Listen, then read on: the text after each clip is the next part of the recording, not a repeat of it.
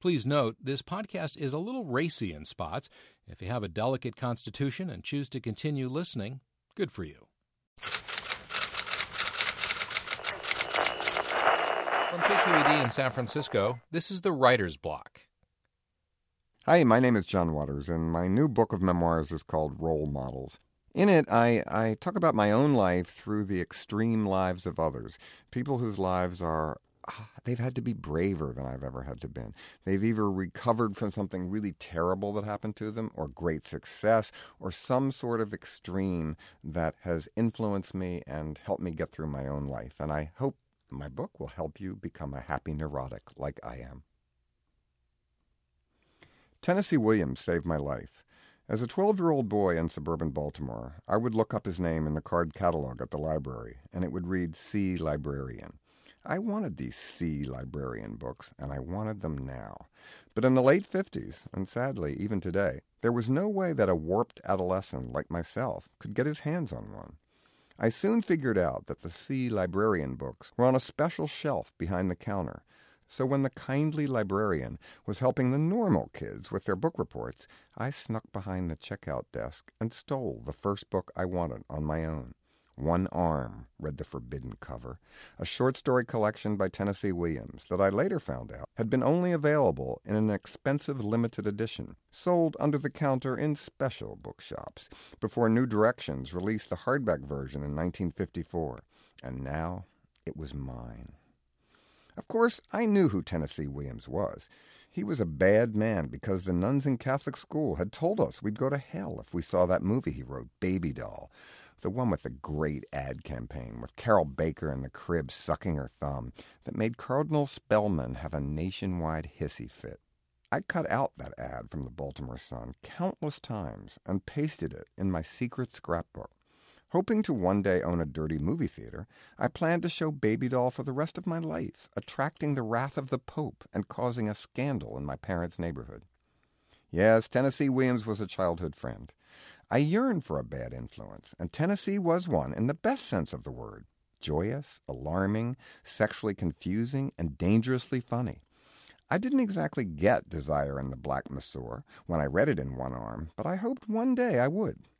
The thing I did know after finishing the book was that I didn't have to listen to the lies the teacher told us about society's rules. I didn't have to worry about fitting in with a crowd I didn't want to hang out with in the first place. No, there was another world that Tennessee Williams knew about, a universe filled with special people who didn't want to be a part of this dreary, conformist life that I was told I had to join. Years later, Tennessee Williams saved my life again. The first time I went to a gay bar, I was 17 years old. It was called The Hut, and it was in Washington, D.C. Some referred to it as the Chicken Hut, and it was filled with early 1960s gay men in fluffy sweaters who cruised one another by calling table to table on phones provided by the bar. I may be queer, but I ain't this, I remember thinking. Still reading everything Tennessee Williams wrote, I knew he would understand my dilemma. Tennessee never seemed to fit the gay stereotype, even then, and sexual ambiguity and turmoil were always made appealing and exciting in his work. My type doesn't even know who I am, he stated according to legend. And even if the sex lives of his characters weren't always healthy, they certainly seemed hearty. Tennessee Williams wasn't a gay cliche, so I had the confidence to try and not become one myself. Gay was not enough. It was a good start, however. I was late coming out, but when I did, it was with one hell of a bang, Tennessee wrote in 1972 in Memoirs, the same year my film Pink Flamingos was world premiering in Baltimore. While I was just getting my first national notoriety, Tennessee was struggling to finish the final version of The Milk Train Doesn't Stop Here Anymore, and horrifying theater purists by appearing in his new play Small Craft Warnings on stage and answering questions from the off Broadway audience afterwards to keep the show running. I never once thought this was unbecoming behavior on my hero's part, and I tried to follow his example by introducing in person my star, Divine, at midnight screenings of our filth epic. I never had any choice but to be a writer, Tennessee remembered at the time, and he remained my patron saint. I followed his career like a hawk. Maybe I like bad Tennessee Williams just as much as good. Naturally, his better known classic plays are important to me, but I must confess I'm drawn more to his supposedly second rate work. Sorry. I also like Alvin and the Chipmunks better than the Beatles, Jayne Mansfield more than Marilyn Monroe. And for me, the Three Stooges are way funnier than Charlie Chaplin. And well, I knew there really was a streetcar that ran for years in New Orleans toward the neighborhood of Desire, and that destination was printed above the exterior front windshield. I get more of a kick today riding the city bus named Desire. There really is one, now that the streetcar itself has been retired. In 2006, a box set of Tennessee Williams DVDs was released with all his best reviewed movie titles Cat on a Hot Tin Roof, Sweet Bird of Youth, The Night of the Iguana, The Roman Spring of Mrs. Stone. But I wanted the bad Tennessee Williams box set. Boom, the greatest failed art film ever, directed by Joseph Losey and starring Elizabeth Taylor as Sissy Goforth, the richest woman in the world, and Richard Burton as the Angel of Death. Last of the Mobile Hotshots, the film version of The Seven Descents of Myrtle. This property is condemned with Natalie Wood. Even Noir et Blanc, the 1986 Claire Devers film version of Desire and the Black Masseur. Bad Tennessee Williams is better than most of the good contemporaries of Tennessee. Was Tennessee Williams nuts to reveal everything about his personal life as he got older, or was he just high? Would his longtime agent Audrey Wood, with whom he sadly broke in 1971, have put her foot down and stopped him from baring his soul in print if she had still been in charge of his career? Since 1955, I have written usually under artificial stimulants, Tennessee admits in memoirs, before adding, aside from the true stimulant of my deep rooted need to write. Did Tennessee ever really get over the 1960s, which he called my stoned age? To know me is not to love me, he concedes, remembering the seven year depression he went to after the death by lung cancer of his longtime boyfriend, Frank Merlo. I am about to fall down, Tennessee announced to whoever was present in those years, and almost nobody, nobody ever caught me.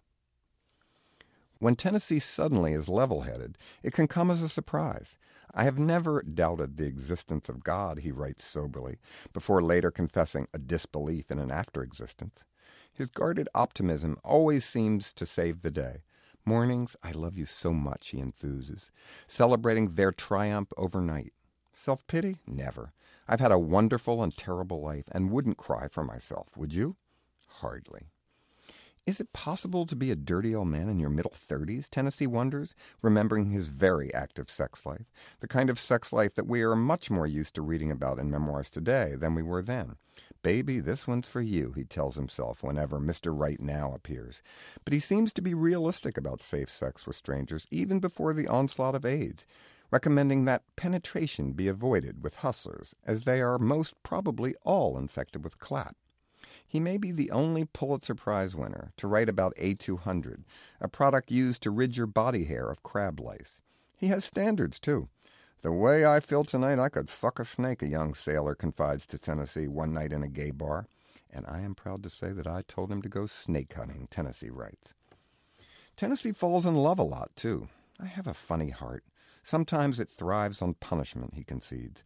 What other memoir beside his has loneliness listed in the index?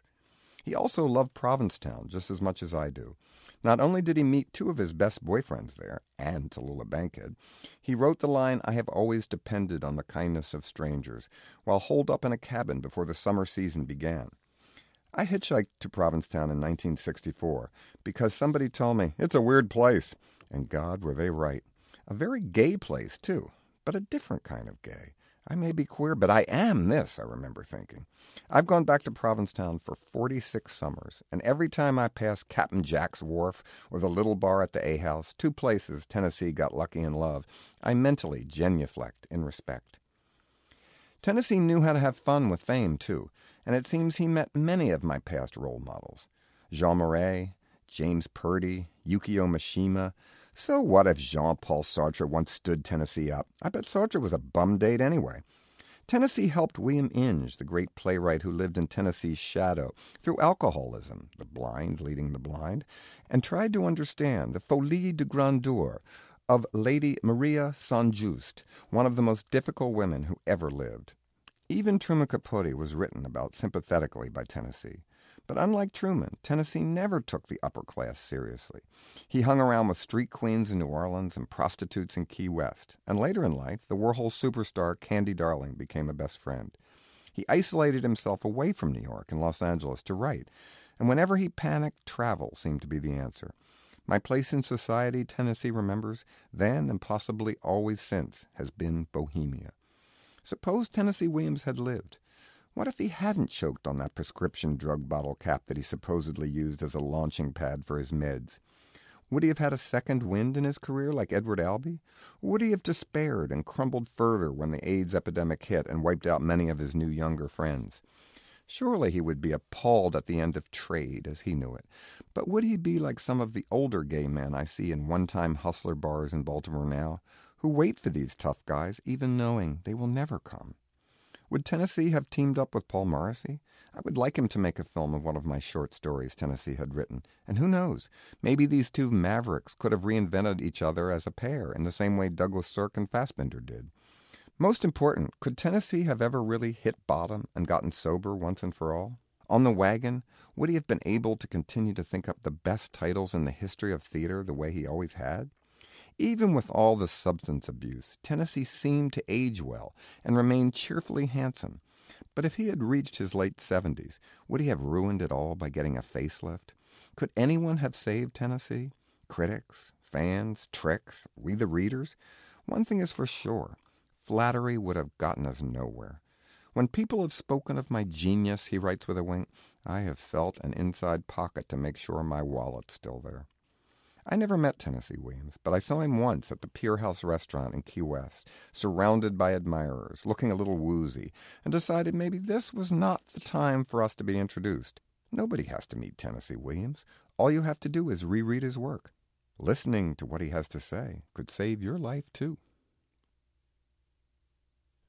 To subscribe to the Writer's Block and hear more stories, visit kqed.org slash writersblock. The Writer's Block is produced by KQED.